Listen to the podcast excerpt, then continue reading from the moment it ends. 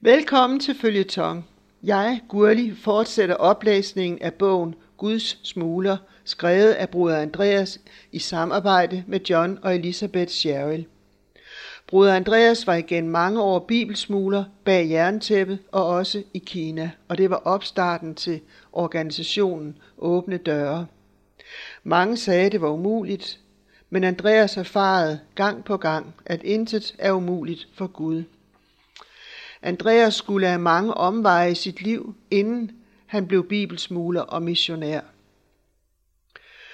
Vi hører om, hvordan han fik et kald til at uddanne sig til missionær på en missionsskole i Glasgow i Skotland. Og her hører vi om hans første tid der, hvor han øver sig i at stole på, at Gud sørger 100% for ham. Og nu starter oplæsningen. Ugerne på missionsskolen gik hurtigt, og snart var tiden inde til, at jeg skulle ud på den første af mange evangeliseringsrejser. Du kommer til at synes om det, Andy, sagde herdinden.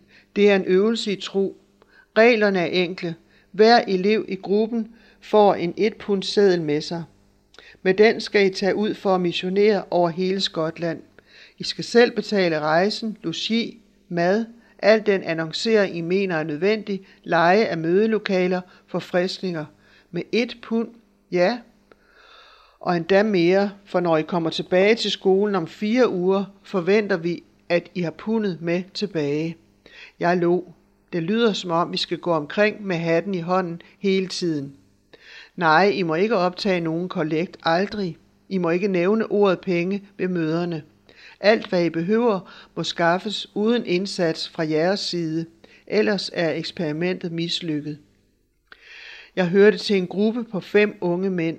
Når jeg senere prøvede at rekonstruere, hvor pengene disse fire uger kom fra, var det svært.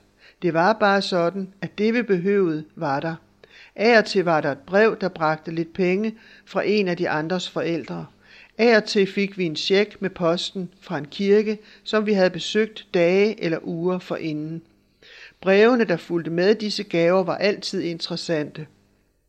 Jeg ved, at I ikke trænger til penge, for så havde I sagt det, skrev nogen. Men Gud lod mig, lod mig ikke sove i nat, før jeg havde lagt disse penge i en konvolut til jer. Før vi var færdige med turen, så det ellers ud til, at det hele skulle mislykkes. En weekend holdt vi møder i Edinburgh. Der var mødt mange unge op til vort første møde, og vi spekulerede på, hvad vi skulle gøre for at få dem til at komme igen næste dag. Uden at rådføre sig med andre i gruppen, rejste en af kammeraterne sig pludselig op og bekendtgjorde. Før mødet i morgen aften ser vi gerne, at I alle kommer herhen til te kl. 4. Hvor mange tror I kan komme? Et par dusin hænder blev ragt i vejret, og vi måtte holde det, vi havde lovet. I stedet for at blive henrygte, blev resten af os til at begynde med forfærdet. Vi vidste alle, at vi ikke havde te, ikke kager, ikke smørbrød og kun fem kopper. Vi havde heller ikke penge til at købe noget for, da vores sidste penny var gået til leje af mødelokalet. Dette, dette ville virkelig blive en prøve på Guds omsorg. Et øjeblik så det ud til, at han ville sørge for alt ved hjælp af ungdommen selv. For efter mødet kom flere af dem frem og sagde, at de gerne ville hjælpe. En tilbød at skaffe mælk, en anden et kvart kilo te, en tredje sukker. En pige tilbød en over at tage kopper med. Det så allerede ud til, at det hele skulle ordne sig. Men der manglede stadig noget, kagen. Uden den ville disse skotske piger og drenge ikke synes, det var en ordentlig kop te. Da vi bad sammen den aften, lagde vi sagen frem for Gud. Gud, vi har bragt os selv i knibe. Vi må have kagen et eller andet sted fra. Vil du hjælpe os? Da vi senere var krøbet under vores tæpper på gulvet i mødesalen, legede vi vores gætteleg, hvordan ville Gud mon give os kagen. Vi gættede på alle måder, troede vi. Det blev morgen. Vi ventede på, at en himmelsk budbringer skulle komme til døren med en kage i hænderne. Så kom morgenposten. Vi flåede to breve op i håb om, at de indeholdt penge, men dem var der ingen af. En kvinde fra en kirke i nærheden kom forbi for at se, om hun kunne hjælpe os. Kage var på tungespidsen hos os alle fem. Men vi slugte ordet og rystede på hovederne. Alt forsikrede vi hende er i Guds hænder. Teen var blevet bekendt gjort til klokken 4 om eftermiddagen. Klokken 3 blev bordene sat på plads, men vi havde stadig ingen kage. Klokken blev halv fire. Vi satte vand over til te. Kvart i fire. Der ringede det på døren. Sammen løb vi hen til den store indgang, og der stod postbuddet. Han havde en stor æske i hånden. Hallo, drenge, sagde han. Jeg har noget til jer, som jeg tror er mad. Han gav æsken til en af fyrene. Ombæringen er egentlig slut for i dag, men jeg kan ikke fordrage at lade en pakke, der kan fordave, ligge natten over. Vi takkede ham overstrømmende, og straks han lukkede døren, gav de andre pakken til mig. Den er til dig, Andreas, fra en William Hopkins i London. Jeg tog pakken og lukkede den forsigtigt op. Af kom båndet. Af kom det brune indpakningspapir. Indeni var der ikke noget brev, men en stor hvid æske. Jeg tog dramatisk låget langsomt af, og der så vi en kæmpestor fin chokoladekage. Vi blev alle stående og beundrede den. Med den slags erfaringer bag mig, blev jeg egentlig ikke overrasket, da jeg kom tilbage til skolen og fandt en check, der ventede på mig. Den var fra familien Vestra, og den var lige præcis nok til, når den blev vekslet til pund, at dække skolepengene for andet semester. Det andet semester syntes at gå endnu hurtigere end det første, for der var så meget, der skulle læres og gennemtænkes. Men før det var gået, havde jeg fået penge til det tredje, denne gang fra, hvor mærkeligt den kan lyde, nogle kammerater fra militærhospitalet. Og sådan gik det også det andet år. Jeg nævnte aldrig skolepengene for nogen. Men alligevel kom gaverne altid i rette øjeblik.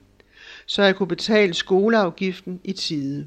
Gaverne var heller ikke større, end de dækkede omkostningerne på skolen. Trods det, at de, der hjalp mig, ikke kendte hinanden, kom der aldrig to gaver på én gang. Guds trofasthed fik jeg lov til at opleve igen og igen.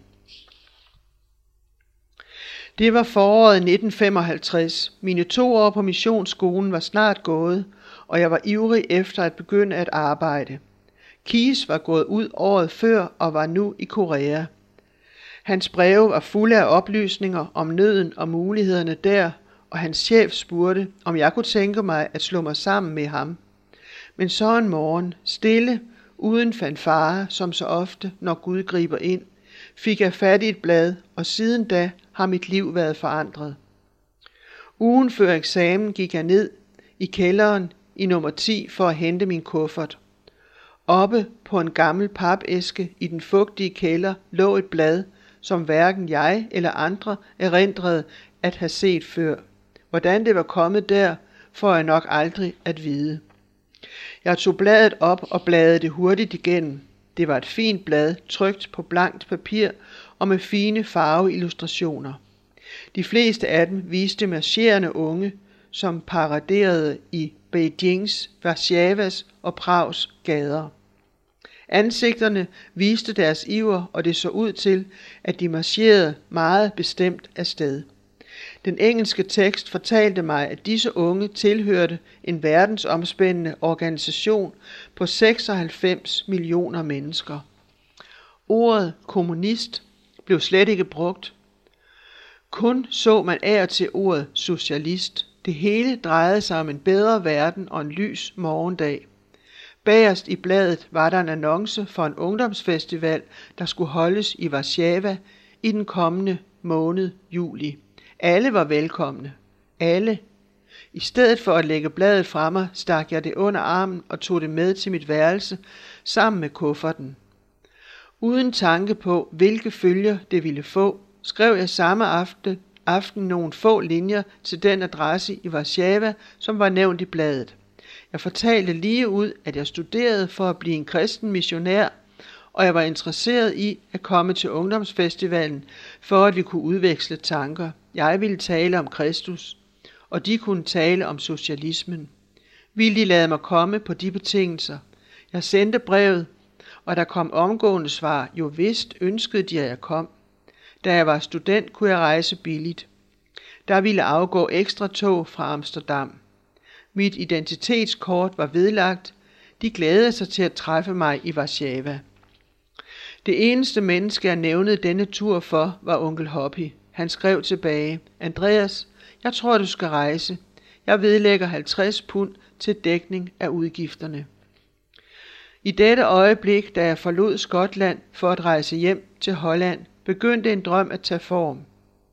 Den havde været i mine tanker, siden jeg havde arbejdet på chokoladefabrikken hos Ringers, men kun tåget og uden fast form, indtil nu. Det startede den sidste dag på fabrikken. Der var kun ansat en eneste kommunist hos Ringers. En lille tyk kvinde med kortklippet gråt hår, der strittede som en børste.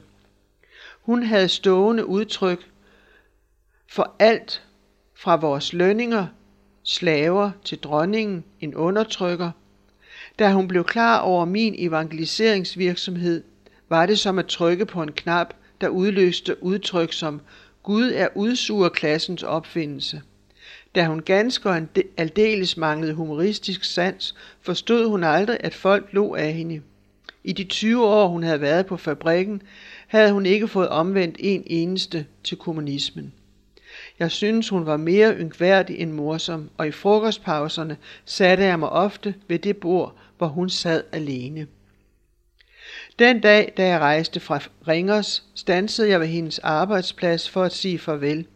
Nu bliver du endelig fri for mig, sagde jeg til hende, og håbede i det mindste, at afskeden skulle blive venlig. Men ikke for de løgne, du har fortalt, svarede hun vredt. Du har forhekset menneskene her med al den tale om frelse og himmelsk manna. Du har gjort dem blinde. Jeg sukkede og forberedte mig på et foredrag om opium for folket. Men til min store overraskelse blev den vrede stemme usikker. Selvfølgelig tror de på dig, fortsatte hun med usikker stemme. De har ingen uddannelse. De har ikke lært at skælne.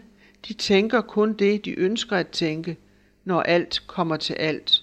Nu var stemmen så lav, at jeg knap kunne høre den. Jo, når alt kommer til alt, hvis man kunne vælge, hvem ville så ikke vælge? Ja, Gud og alt det der. Jeg så hastigt på hende og syntes at se det utrolige.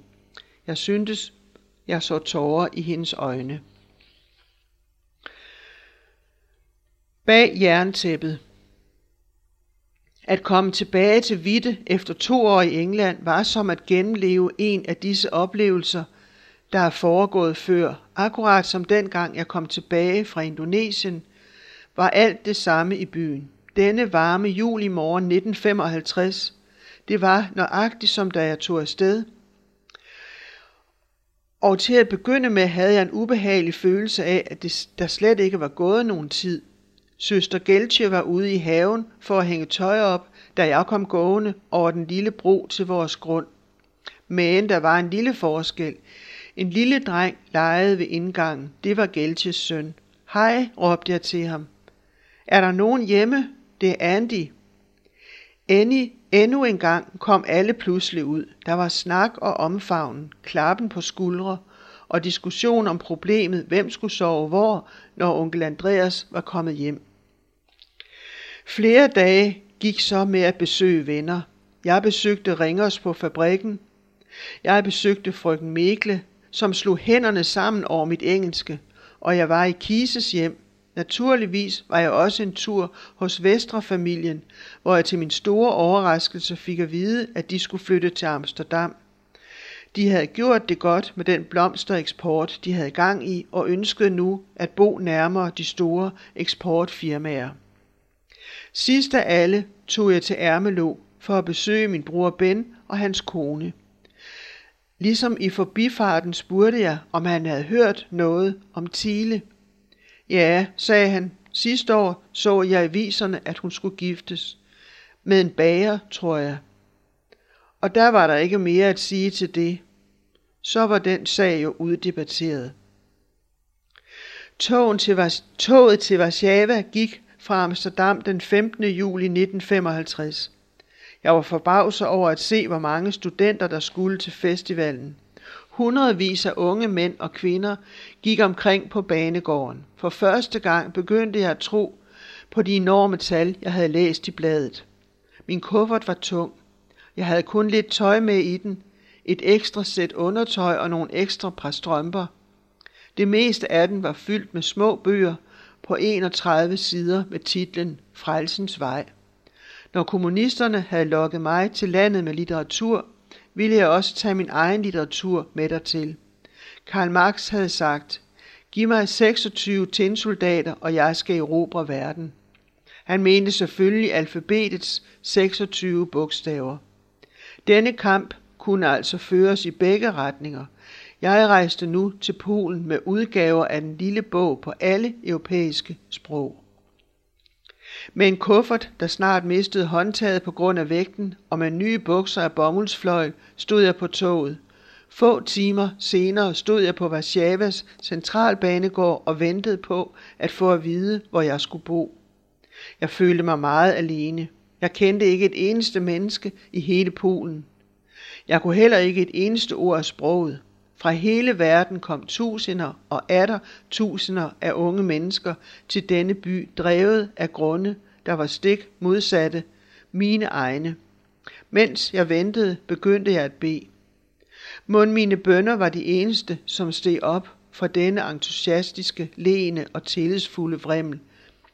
Mit i gåseøjne hotel viste sig at være en skolebygning, der blev brugt som overnatningssted ved denne anledning. Da jeg kom derhen, blev jeg henvist til et matematiklokale, hvor der var 30 senge. Hurtigst muligt forlod jeg hotellet og gik ud på Varsjavas gader, mens jeg overvejede, hvad jeg nu skulle gøre. Jeg havde ikke noget mål, men steg alligevel på en bus. Mens vi kørte, gik det pludselig op for mig, hvad jeg kunne gøre. Under besættelsen havde jeg lært lidt tysk, og jeg vidste, at der var en stor tysktalende minoritet i Polen. Jeg trak vejret dybt og sagde højt på tysk. Jeg er en kristen fra Holland. Alle i min nærhed holdt op med at snakke. Jeg følte mig frygtelig dum.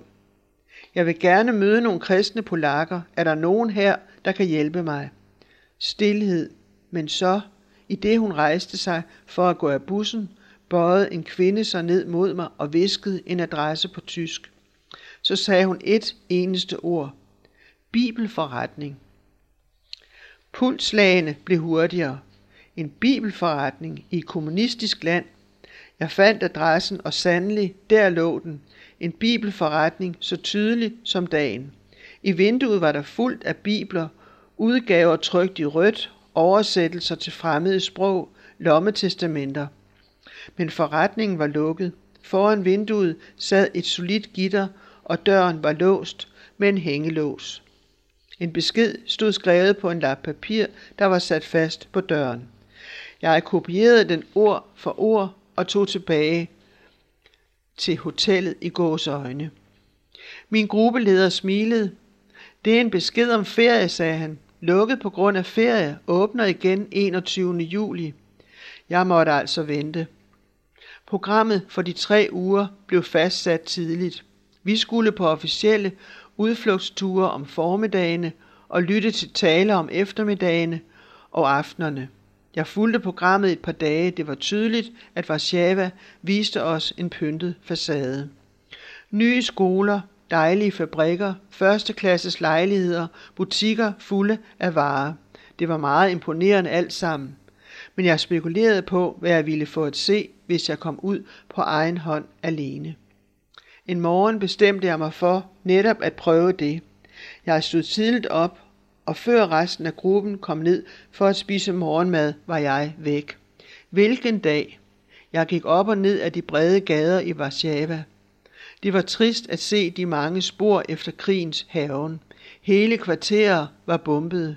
Kvarterer, som udflugterne var gået udenom. Slumkvarterer var der nok af.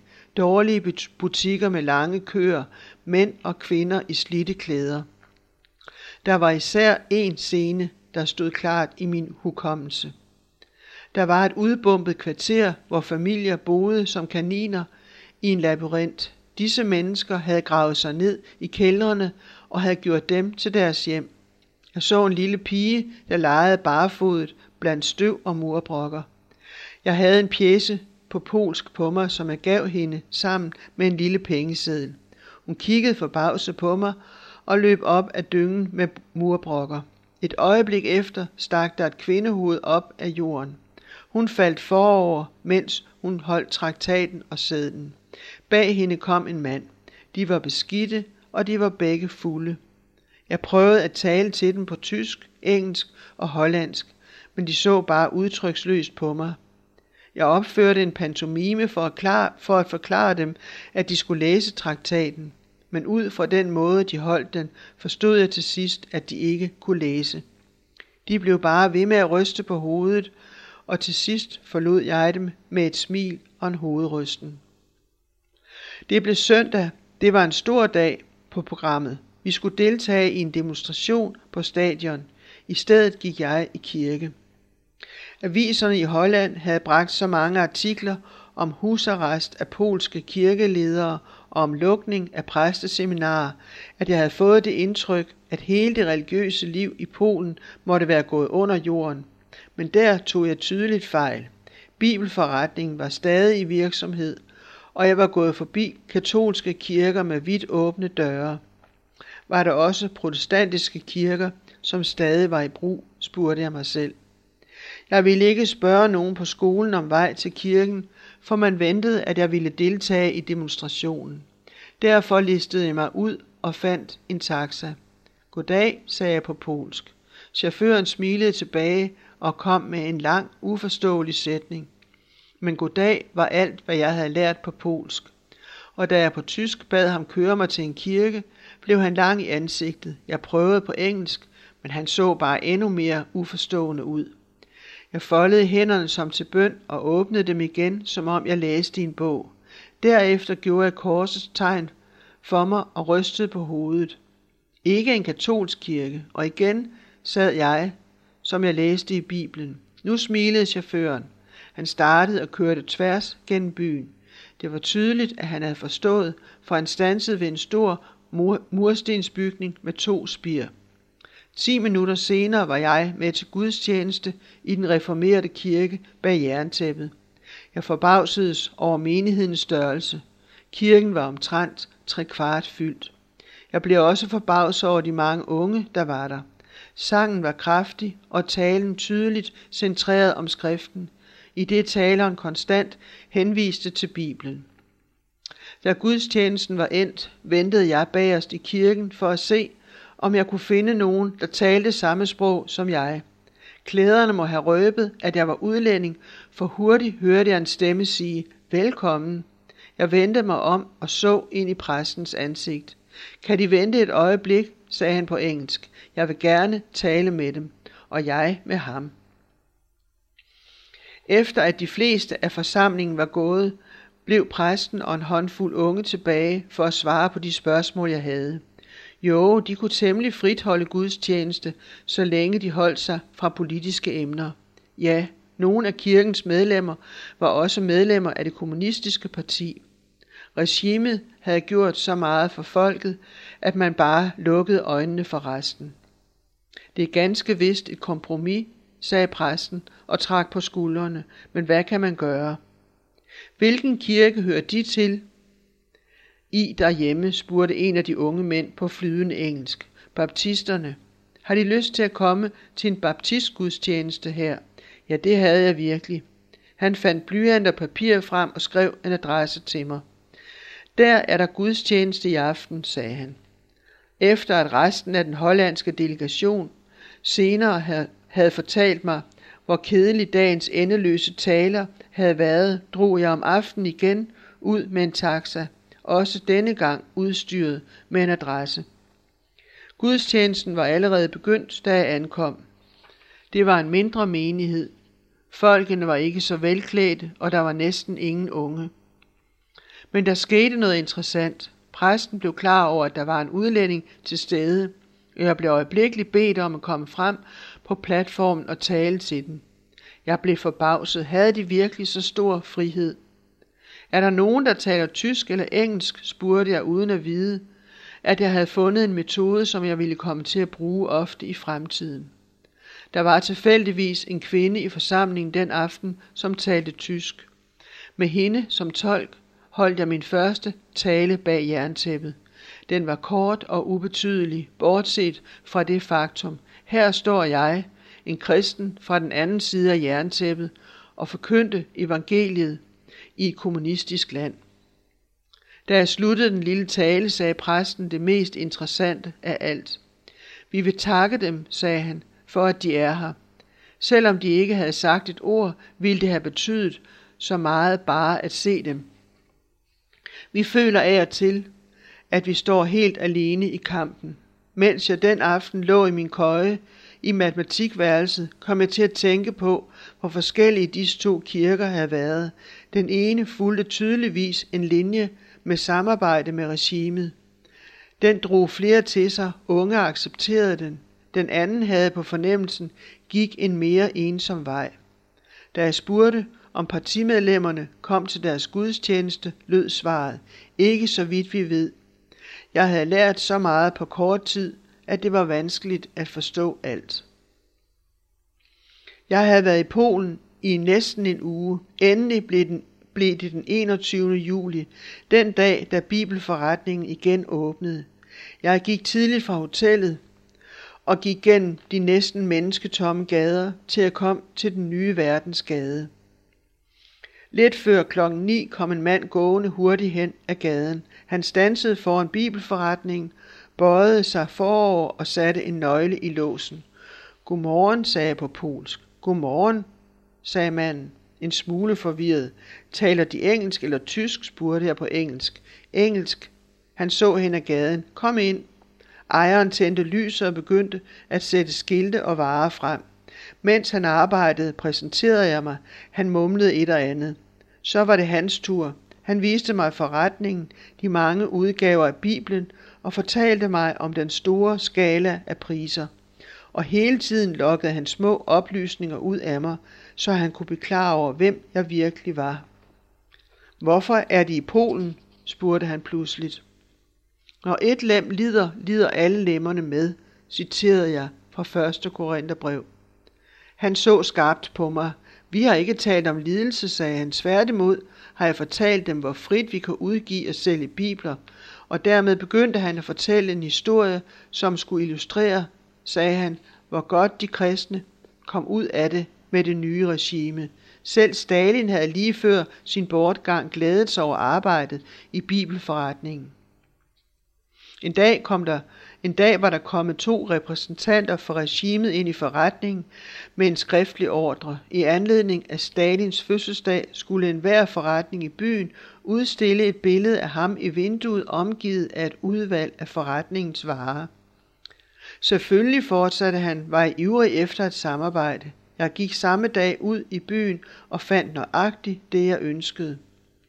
Et farvebillede af Stalin, hvor han sad med foldede hænder – han sad og så nedad med et smil på læberne, og så tog jeg den dyreste bibel og lukkede den op på nogle ord af Kristus, som var trygt med rødt.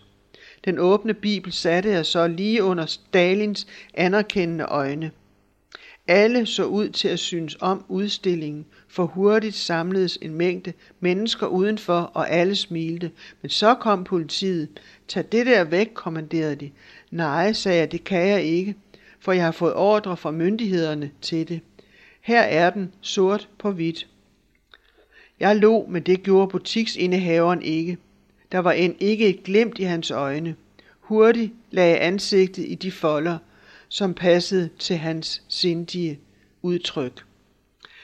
Det var alt for denne gang, og så fortsætter næste gang med oplevelsen og samtalen, der føres videre i Bibelforretningen i Warszawa. På genhør.